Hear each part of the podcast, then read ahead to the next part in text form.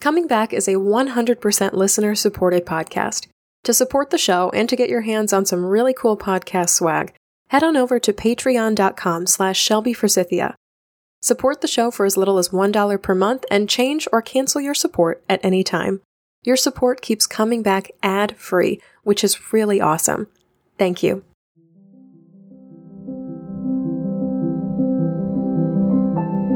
Hi there, and welcome to Coming Back, a podcast about coming back to life after loss. On today's show, I'm welcoming on my friend and fellow grief podcaster Darwin Dave, whose father was killed when he was 10 years old. Also on the show today, I'm talking about how acknowledgement is not enough and how we have to act in order to heal.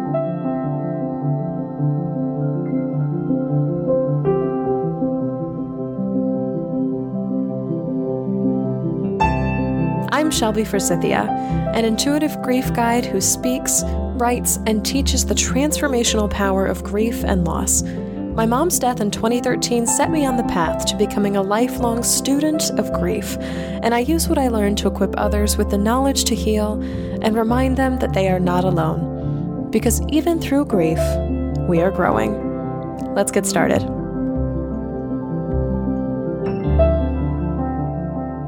Hello, everyone, and welcome to another episode of Coming Back. I am so grateful you're here today. Thank you so much for listening. Really quickly before we start today, I've had a couple of you message me on Facebook, on Instagram, even send emails about making one time donations to this show and to the work that I do as an intuitive grief guide. First of all, thank you. And second, I hear you and Yes, I have created a new page on my website, shelbyforsythia.com called Donate, where you can make a one time donation to the show for any amount that you choose. I understand that some of you are trying to narrow down the amount of monthly bills you pay, or just don't want to create a Patreon account, or you just got your tax refund in the mail and you want to send some of it towards a worthy cause that you believe in. And now, thanks to your asking and the magic of Squarespace website hosting, you can go to shelbyforsythia.com slash donate to support this show. Thank you all so much for continuing to listen and supporting coming back financially with your hard earned dollars. I see you and I am so grateful every single month to be connected with you. For the top of the show today, I want to talk about seeing, hearing, validating, and giving permission to your grief, and how sometimes those things aren't enough. So these are such valuable things seeing, hearing, validating, giving permission to. And they're such big parts of the message that I spread here on this show. So much of grief, like I talked about with Katie Scoggins in episode 37 of Coming Back, is about ending the resistance we have to what's really going on in our worlds, letting the walls of, no, this is not my life, crumble, and really facing what our lives look like after our loss, releasing that tension that we hold on to so tightly in our bodies, and finally relaxing into, okay, this is reality. All right, this is where I am. I don't want it, but this is my new normal. I acknowledge it.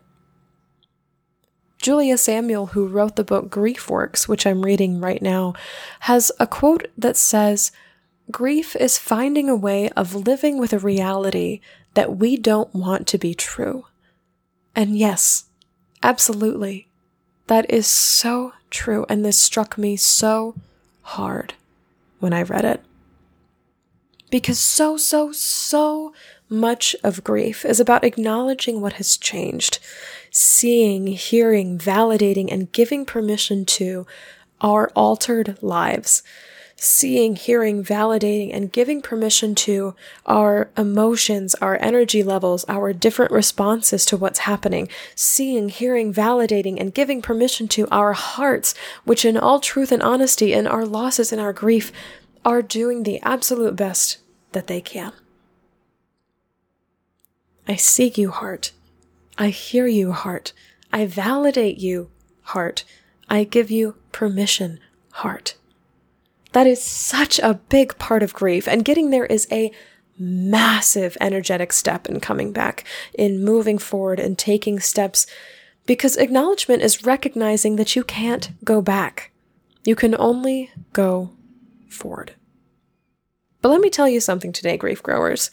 Something that's really important that I haven't said in this way on the show yet. Acknowledgement is not enough. Acknowledgement itself is not enough. Acknowledgement is so valuable. It's so valuable. In fact, without acknowledging how your life has changed and the fact that you're grieving, you wouldn't be able to accomplish anything else after that. You would be stuck. You would be blind, practically, not seeing. Acknowledgement is literally the place where we start to see with our eyes truly open. But acknowledgement alone of our grief is not enough. We must also act on our acknowledgement. We must begin to make decisions, to strategize, to move, to ask questions, to start changing to adapt to our new normal, whatever that means for our lives. There's a huge difference between people who have acknowledged their grief and acted, and people who have simply acknowledged their grief and done nothing. So, for example, my husband died, and I'm really lonely at night. Looks a lot different than my husband died, and I'm realizing I'm really lonely at night. I've asked my sister to come stay with me until I can work out another plan. I noticed since the divorce that people raising their voices is a big trigger for me, so I shut down and I hide in my room. Versus, I noticed since the divorce that people raising their voices is a big trigger for me.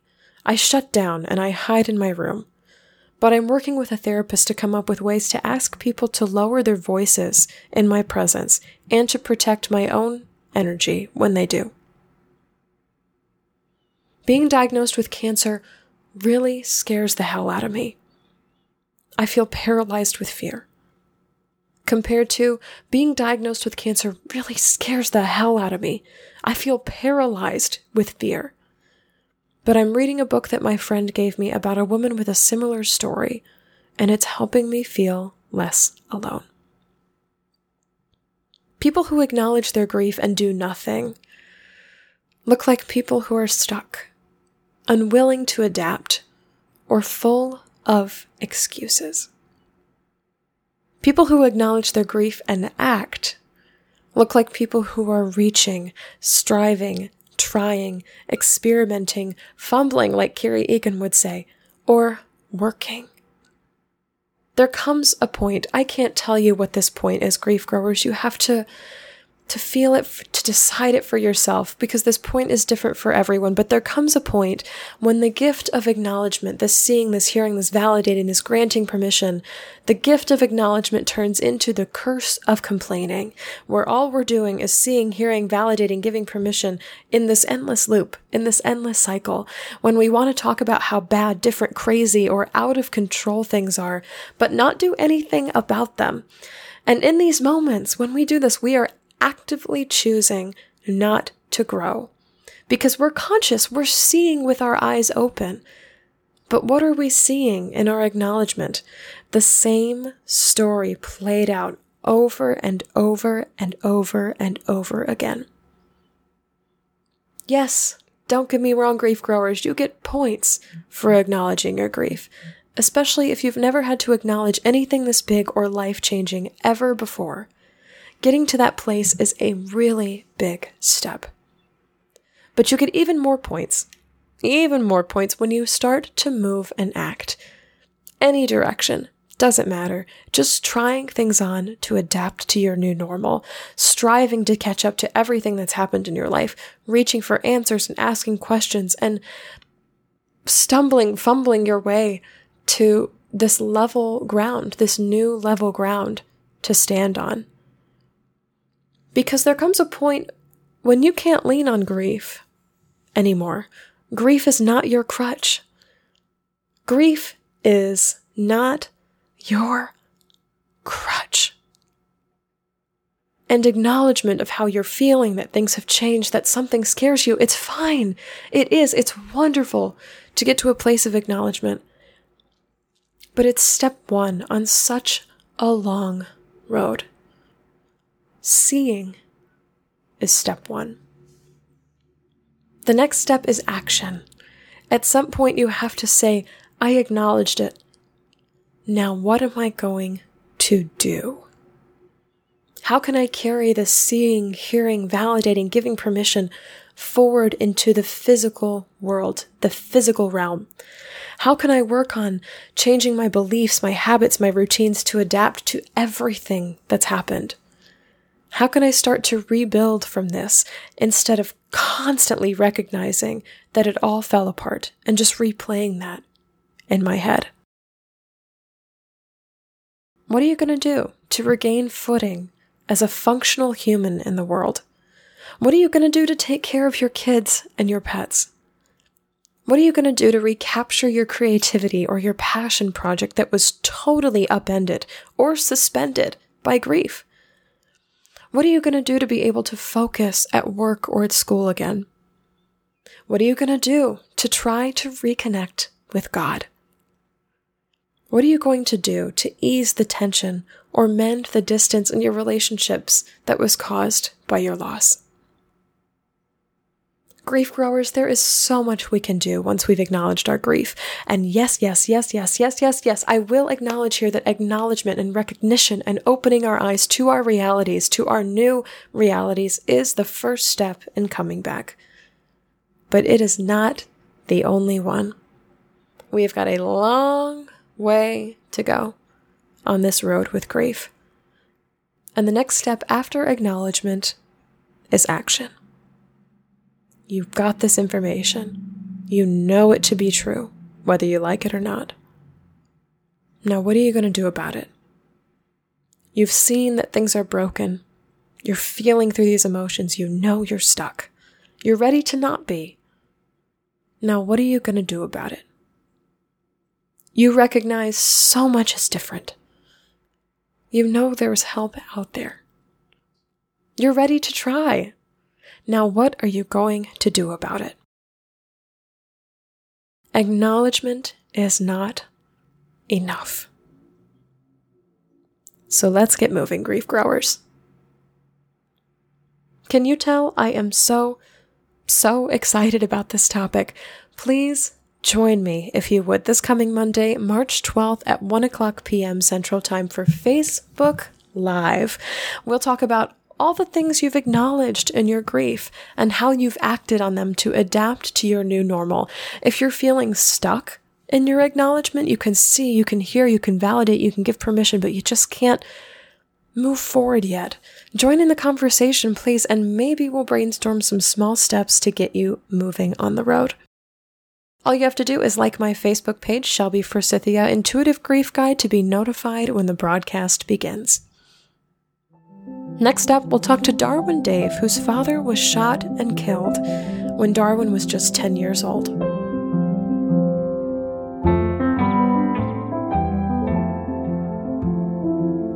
Darwin Dave is an IT professional by day, photographer on some nights, and a podcaster the rest of the time.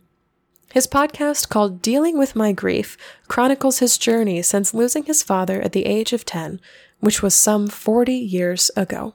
And Darwin, I'm so excited to have you on the show. We have had a, I would say, like a long distance grief podcaster relationship uh, for a little while now, which is cool. I appeared on your show uh, earlier in 2018, which is pretty phenomenal. And I'm so excited to have you here. And I will tell all of our listeners who haven't checked it out yet that uh, Darwin's podcast, Dealing with My Grief, was instrumental in not only helping me start this show, but helping me continue to come back from the loss of my mom. So, Darwin, thanks for being here. And as with all of our guests here on Coming Back, I would love if you could start us off with your loss story.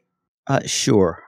Back in April of 1978, April 24th, 1978 to be exact, uh, when I was just 10 years old, my parents owned a convenience store in a suburb of Missouri called uh, Kinloch. Most people know where Ferguson is, Ferguson, Missouri is. Kinloch is essentially the neighborhood that is adjacent to, to Ferguson. Matter of fact, if I walked out my house and crossed the street, I'd be in Ferguson. But on the night of April 24th, 1978, about 20 minutes after my mother and I had just finished taking my father his dinner for the evening, the alarm at our store went off, and consequently, we had an alarm at the house that also went off. And my mother picked up the phone to call my father to figure out what was going on, and she got no response. So she hung up the phone, called him back again, still got no response. So we got clothes on very quickly and walked over to the store and found my father lying in a pool of blood, face down, uh, lifeless, not moving. And when the paramedics got there, he was, they basically had told us that he had expired, he had passed. So it was discovered that he had died of two gunshot wounds one in the chest and one in the neck. And that's essentially where my world turned upside down. That sounds like, I mean, I'm thinking back to what my world was like when I was 10 and what that would have done to my view of the world, to my spirit. This sounds really traumatizing. Well, and it was. Well, it was and it wasn't. I, it was almost like I was having an out of body experience because, mm. and initially walking in and seeing him, my mother was screaming his name because I think she had known what was going on and what had happened. But I, the only thing I could do was hug her, and all I could say, "Mom, it's going to be okay. Mom, it's going to be okay. Mom, he's going to be all right." And I can remember vividly saying that in an infinite loop until the ambulance got there. Wow. Wow. That's incredible because I never from all the times that you've told this story on on your podcast, I've never had that picture of the two of you in the immediate discovery because you never really know what happens in that blink instant when everything changes. That's really incredible at 10. Did you believe what you were saying? I, actually, I did because at, the, at that time, wow. I didn't know that the situation was as dire as it was. And growing up when I did, again, as a kid in the late 70s, it wasn't like you have the violence that you have on TV now. So it's not like it's, it wasn't like I'd been even exposed to on television of seeing blood, gore, or things of that nature. This was like a first time, first person experience of, of seeing anything like this. Wow. So tell me about the days, months, weeks that followed? Like, what was a funeral service like for you? Was there crime involved with this? Like, what, what kind of panned out over the next bit of time? Okay. Well, for the, that was a Monday. He died on a Monday, and his funeral was on that Friday.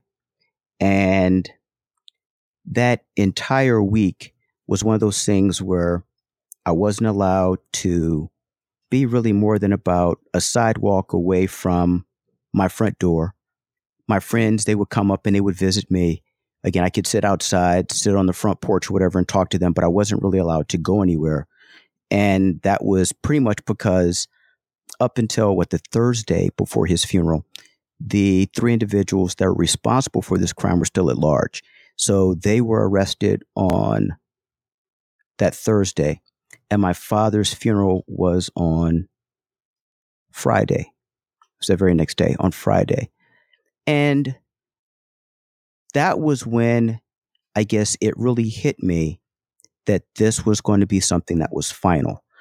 Um, my mother, both of my grandmothers were there.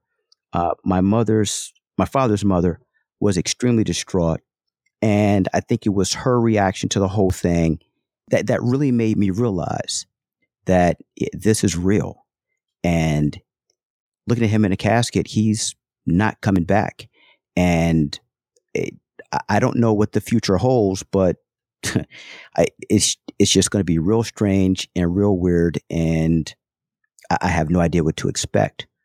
But the the one person that really began to help me, or at least tried to help me make sense of it all, was my mother. She told me in no uncertain terms that no matter what people told me, I wasn't expected to be, at least in her eyes, the quote unquote man of the house. I was still a child, and my only responsibilities in life were to go to school, get good grades, and to come home and do my chores, and that she would take care of the rest. And that sort of helped until it didn't. I say that because there was just no getting around walking into my house where for all of my life there had been three people sitting around the dinner table, three people sitting in front of a television. It was just weird to be living in a space where he wasn't, and that I just never quite got used to. There's a, another podcast called What's Your Grief? They have a project called uh, The Empty Seat, the empty seat at the table, and just this feeling of absence. Yeah, absolutely. I'm kind of curious because I know a lot of the focus of your show and even of our conversation here on Coming Back is about the death of your dad, but I'm I want to know a little bit more about his life and who he was to you leading up to this loss as well, who he was to your mom and and maybe kind of some of that background, like what your relationship was like.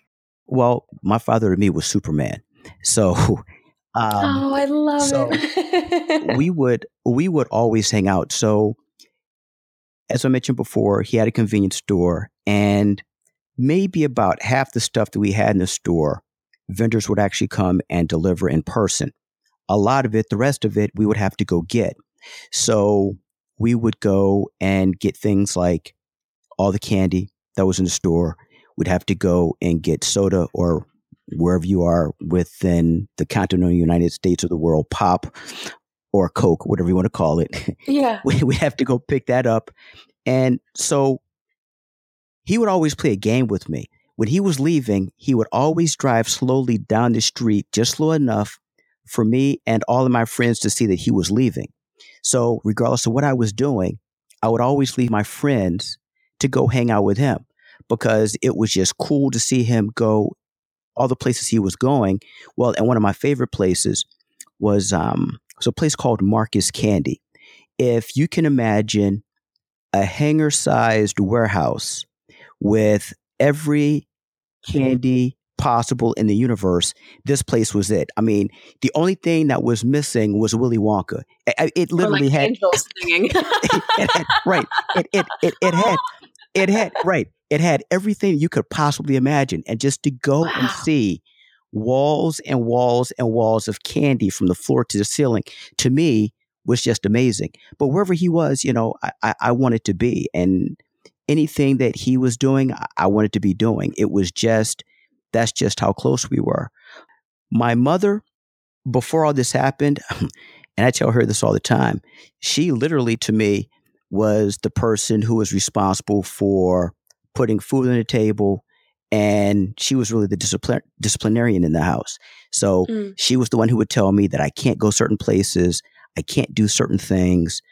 Uh, yeah, I mean, she was just she was just a person that lived with me and my dad. I mean, not to say that I didn't love her and I didn't respect her, but I worshiped the ground that he walked on, and you know, she was just she was like the third wheel. the third wheel to your uh, father son relationship. I love it. I've never heard described that way, but it sounds like he was like like more of the buddy character, and she was kind of like mother hen or mother uh, bear, uh, yeah, like, "Don't do that. Put that down. That'll hurt you. Don't touch it." and that's and that's exactly what it was. That's exactly what it was. Yeah, but yeah, we we we'd have we'd have good times. You know, it was always it was always you know wherever he was, I was going. The bank, um, going to see different vendors. Like I said, we we were we were always together, which is why I was even that's what and it hurt even more so because that was a huge part of my life. Huge, huge part of my life. And that routine and and that just that time together, that experience together changes so drastically. It's not even in grief we don't get the luxury of tapering off. It just stops. Like these interactions, these physical relationships, these uh, just like kind of casual appointments that we hold with each other. Of, oh, we're going to go to the banker. Oh, we're going to go to uh, Marcus Candy, or all these things. They they cease to exist anymore, and it's it's like wait, it's like having whiplash. I'm going to jump back to kind of the funeral memorial, the days, months, weeks after uh, your dad's loss, and kind of you said that your grandmother was the first reaction that you really felt looking at her. You're like, okay, this is a permanent thing. And I'm curious to know if anybody in your family or even outside your family ever approached you and told you exactly what was going on or that this was a permanent thing or if this is all stuff you kind of had to absorb from your environment and from the people around you? Because i know uh, grief with kids is a tricky thing. I've done uh, a couple podcasts on how kids understand grief and different developmental stages and had some people on who have lost people at a very young age and what kids absorb about grief is really it's fascinating so how did people treat you approach you speak to you or not speak to you after his loss as a 10 year old? Well, uh, there are two sides to that. And during that entire week, and I'll, I'll, say, let's say the week of and the week after his passing, a lot of my friends just simply had a morbid curiosity of exactly what happened. So, what did I see? What did I know? Did they know who did it? Just common things that you would think that children would ask their friends I was asked all that stuff. And that to me wasn't necessarily so strange or so weird. And it, that whole week during, nobody really said much to me. And it, and just to put this out there, my father wasn't really the first person that I had lost. About six months earlier, his father, his stepfather, um, passed away. And that was the first funeral that I can remember attending. So I had a sense or a feeling of exactly what was going to go on during the funeral, but nobody really ever sat down and talked to me to explain to me what was going to happen after. And it's one of those things, I don't know how many people out there have the same type of experience, but really it was we're going to have this funeral, people are going to cry, we're going to go bury him. We'll get together for a repast. People will sit down, have some food, and essentially, the next day, we're going to go on with our lives.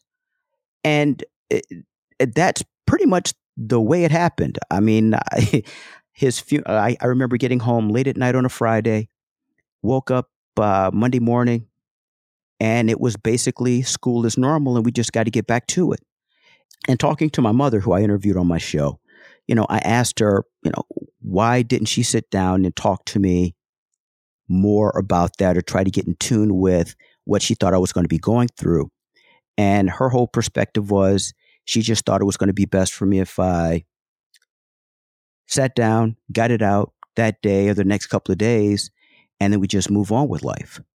And that because to her, death was just a part of life. So she didn't want me to focus on it, have it fester. She thought that if she let me just get it out that day, that weekend, that week, that Monday we just, you know, begin the process of moving forward. You, is that true for you? Did that resonate with you? Because that's something that when that came up in the interview, I really bristled at. I was like, oh, like, I was like, how dare you think we can possibly get it all out in a weekend? Like, that doesn't make any sense. Um, but then conversely, like having her, having this picture of her in this mother hen, mother bear, this protective role of like, you, know, at the end of the day with grief, we really don't have any choice but to pick up and carry on. So, how, I guess, how true is this for you? How true is what she said for you? Well, I, and again, I'm going to put this in in context or perspective.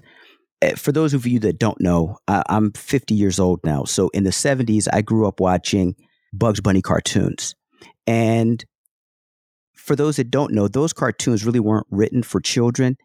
So you sit down and you do things because you are supposed to do them, but you have no idea why. So the physical comedy, yeah, was funny, but some of the jokes that they were telling, I would laugh because, well, other people were laughing, but I never really got the joke. And it's sort of the same thing with what she said. She said one thing, but I never really understood what her perspective was. And not being 10, but as a 20 or 22 year old, I finally got it. And that was my mother is a product of the segregation age or era in America. So she spent her teens and early 20s in a segregated America. My grandfather was born in Mississippi in 1916. So, to put perspective on what they thought about life, life to them was uh, all everything in life was complicated. So I couldn't walk down the street without you know if I, I couldn't look somebody in the in the face or the eye i would have to step off the sidewalk if certain people came down sitting in the back of the bus using separate facilities not being able to go to certain places. So life to them was complicated. So when it comes to death that was just one other thing that they had to deal with on top of all the other things that they had to deal with in daily life so that's what i got from that when i was older it, in that moment I really could I couldn't understand it. I just went with the flow.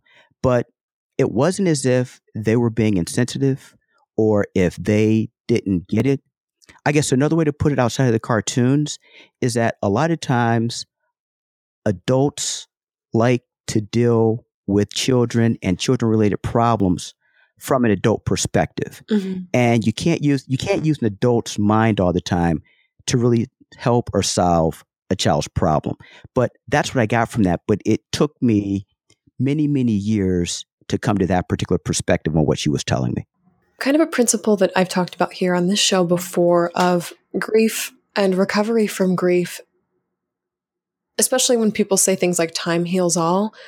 It's like, yeah, but not in the way that you think it does. Because when people are like, oh, time heals all, it's like just wait it out and your heart will fix itself. And that is not the correct or like even a realistic mentality to have with grief, but what the gift that time gives us across grief is more space of our lives to reflect back on and incorporate grief into. And so you're like, oh, I see that because of XYZ, or I see that because I had this experience when I was 15, or this experience when I was 20, or they told me they had that experience when they were 20, which was a totally different type of world. So what time gives you is not necessarily healing, quote unquote.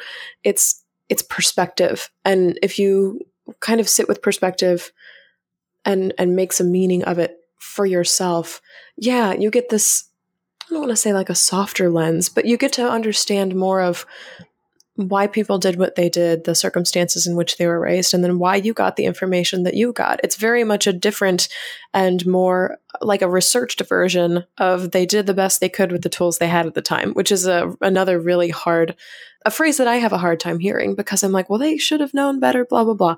Um, but yeah, especially looking back at my own grief and stuff, I'm like, people are they're doing the best they can with the tools they've got, and it's not always great, and it doesn't always turn out the best for everyone, which is why we still carry these griefs and these pains and these resentments with us, but being able to to look back and incorporate our histories and their histories with the information that we're given is a gift that that time can give us.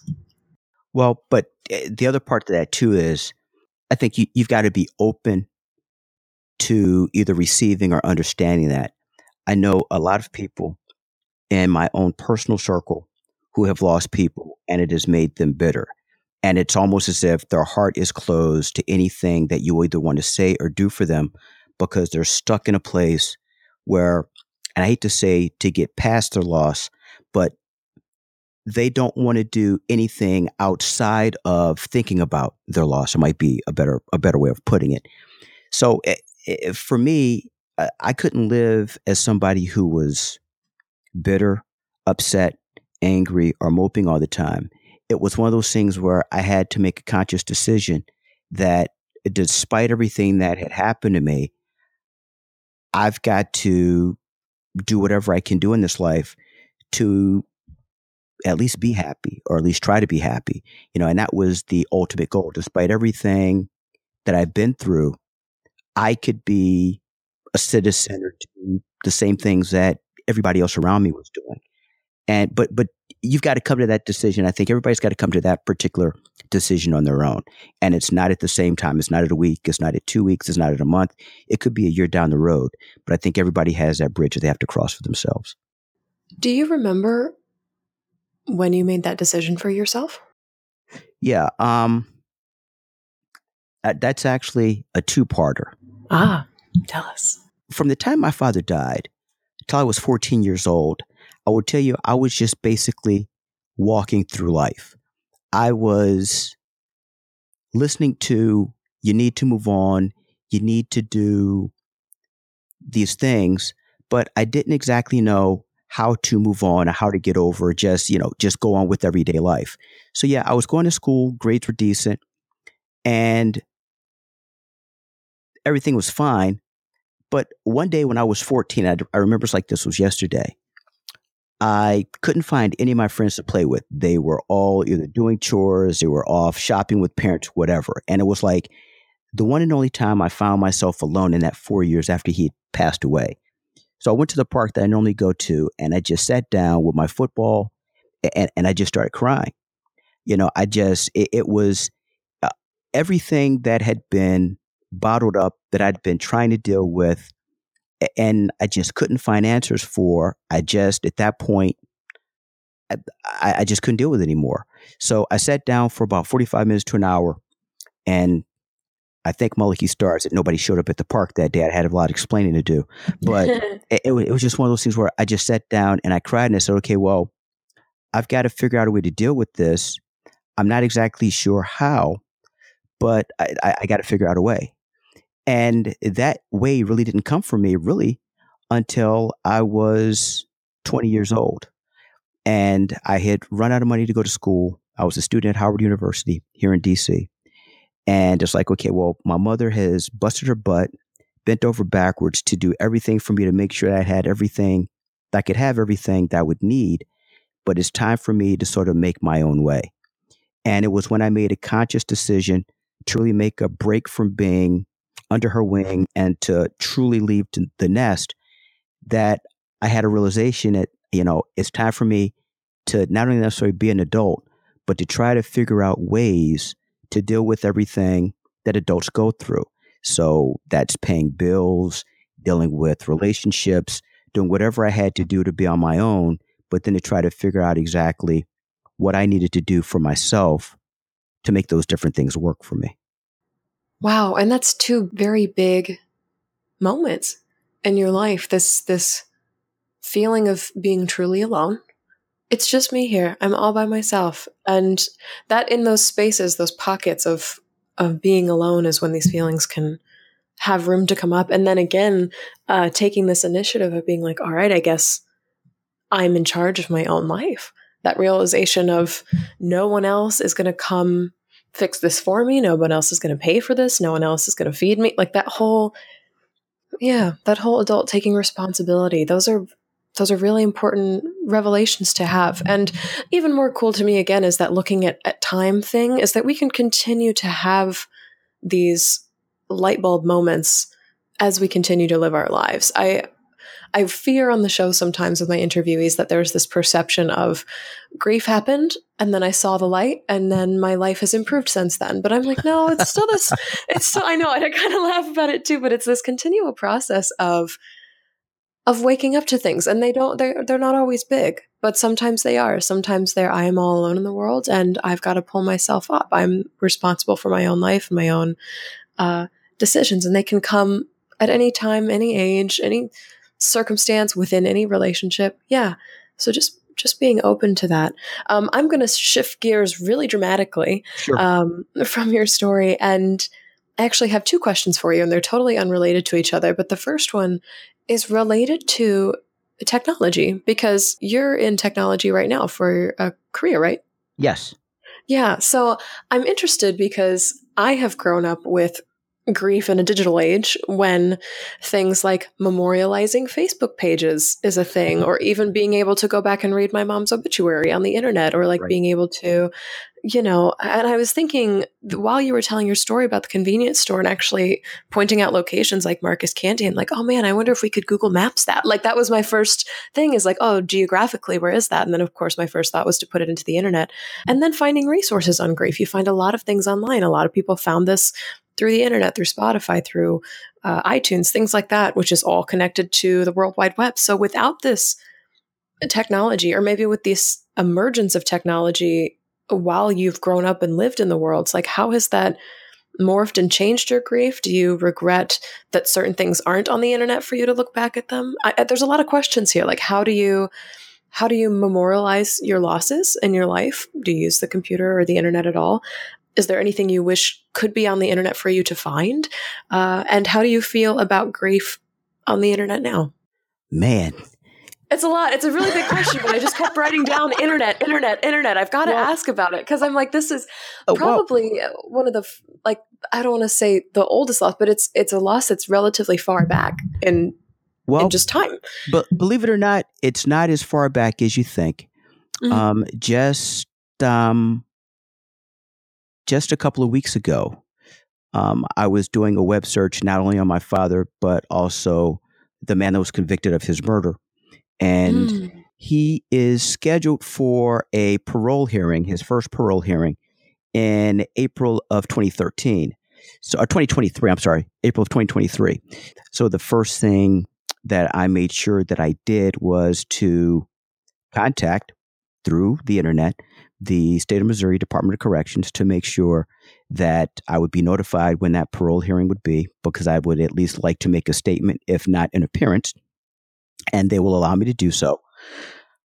And just in that, not only just in searching for his name to find out who I needed to contact, but believe it or not, there is a lot of the case law and a lot of the information related to my father's case that is, in fact, on the internet, where it's been used either in other cases uh, that have referenced it, uh, cases that it has referenced.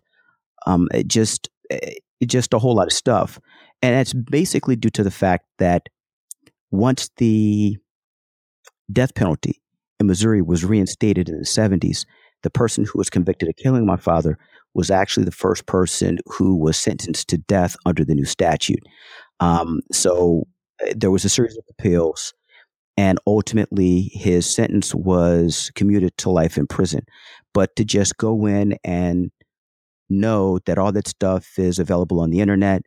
And when you look at certain transcripts, certain things that my mother said, certain things that are facts in the case, certain evidence that they had, it's almost like reliving that over and over again.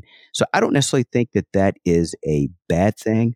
I think that the internet, in terms of Facebook and all those other places, any way that you have the ability to express yourself is, I think, a great thing because while family gives you what they can, they may not always give you exactly what you need. So I, I, I, think that anybody that's able to reach you through whatever medium or media that they have, it's not necessarily a bad thing. I like that perspective. I wonder though, do you ever, uh, do you ever wish there were more uh, positive things on the internet about your dad, as opposed to just having case information. I'm thinking like photos of a barbecue or like, you know, I, mostly photos and things like that. But I know for me, when I miss my mom, I go back to her Facebook page and it's like all of us on a trip together or buying chocolate or my first glass of wine with her when I was 21, things like that. But just like these more, uh, po- do you wish there was more than the case well, online? Well, see, Shelby, um, uh, when I was your age, we had these thing called albums that we actually print pictures and put them in, and and and, and, and I still have those. oh, I sound like such a millennial who only who believes the internet is the only thing that exists. so, so yeah, I, we, Don't I? That's so funny. so, so, yes, I, we I have plenty of pictures. There are pictures. I mean, they're not online um, yeah. The, the nice the, the, nice thing about them being on the internet though is that you know anything on the internet pretty much is forever as far as right. So it's just a matter now of being able to preserve whatever it is we have. But yeah, I've got we've got albums upon albums upon albums of uh, different family events, where every family event that we've ever had. Um, I've got pictures of my father from the 50s when he was in the military uh, pre his relationship with my mother. So, I mean, I still have lots of things as well as keepsakes that were given to me over the years since he's passed away that I do have that, you know, remind me of, of him every day. So that's not a problem. So you're not uh, starved up for keepsakes by any means? No, not at all. Uh, I guess that was the heart of the question I was getting to because sometimes especially when I get on Google and approach Google with my grief, it seems like there's never enough. And it's it's different because I live far away from the scrapbooks from the albums. My mom was actually a scrapbooker, so why this didn't occur to me earlier that you might have albums of photos lying around is ridiculous. But they're all at the house in North Carolina where I grew up right. and lived and things like that. And I guess there's this there's this distance between me and and and these memories in that way. And I kind of like it that way because I don't like to, you know, I'm a minimalist. I don't like to have a lot of things in my house and things like that. But but the photos that I do have, I maybe have three or four pictures of her here, and that's sometimes I want more than that to hold on to. And I guess that was the the feeling I was getting at. Um, but yeah, so that feels good to know that that you have access to all of that that you feel like you have enough of it and and that you can continue uh, getting updated on this case through the gift of the internet through the future like into the present 2023 um, changing gears to my other uh, off the wall question i know you've discussed this on your podcast before but especially with everything that's happened recently in florida i'm wondering with your experience as a child how you feel about guns, gun control, gun violence, using guns in crime. I'm sure you're so tired of like answering this question or speaking to this question because you do talk about it a bit on your show. Um, but how has your grief influenced your opinion on guns? Um, you know what? I don't have any ill will towards anyone who desires to own a firearm. That is your personal preference. My own personal belief is that just because you can doesn't mean that you should. So that just simply means that maybe there's some people out there who shouldn't have access to weapons. But when this whole thing um, went down, and I'm not sure I articulated it as well on the latest version or latest episode of my podcast, or by the time this airs, that'll be episode 100, which is already out. I sort of tackled that. And the one thing when these types of things happen, the one question that we don't ask is, why. And that was the whole premise behind the latest episode of my podcast, episode 100, which is why are we not asking why this young man did what he did? So when I think about my own grief story, I'm not necessarily thinking about the guns. I'm thinking about Nikolas Cruz. So how does a man who essentially has watched a lot of people in his family die before the age of 19, what type of mental state is he in? and what type of signals did he give off that people missed that allowed him not only to gain access to the weaponry that he did but to actually put him in the state of mind to do what he did so and not to say that i'm excusing what he's done i think that he needs to pay whatever price the criminal justice system gives him i think that we need to do everything in our behave in our in our in our behalf that is humanly possible to actually begin to take care of people. Because uh, the problem I have with this whole thing is we're a divisive nation, I think. You're either black or white, Democrat, Republican, or in the case that you mentioned, we are either pro or anti guns. And that once you establish that you're on one side of a particular argument, you pretty much have closed your ears and your hearts and your eyes to anything the other side has to say. And I think there's always a middle ground to everything that we can come to a conclusion to say, okay, well, you can have guns, but maybe certain types of guns you can't have. Maybe we need to find ways of being able to make sure that people who might have a specific condition that might predispose them to this particular type of thing either goes through some training or some additional evaluation. I'm not exactly sure what the answers are.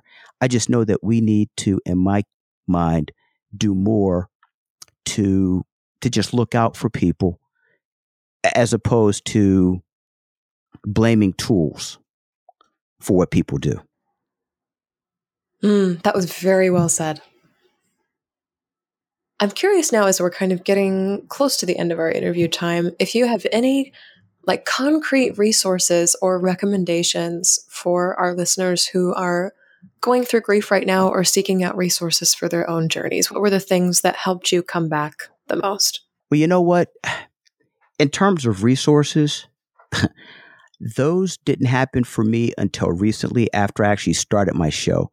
And hmm. That was basically through listening to recommendations that readers in the Facebook group or listening to you on your show and certain things that you had put out. I, those resources didn't exist for me back then. I, in terms of my coming back story and resources that I used, probably chess was the biggest thing for me. Chess was the biggest life lesson that game taught me the biggest life lessons I, I could ever have. But you didn't ask me that question. Um, you asked me resources. How about the one book that I did read that resonates with me in terms of how deep loss could be is C.S. Lewis's A Grief Observed. That's probably something I could go back to over and over again. And that book I read probably about a year and a half ago on the recommendation of one of the listeners on my Facebook group. I love it. Can we get into chess for a minute, though? I would love to hear more about that for you.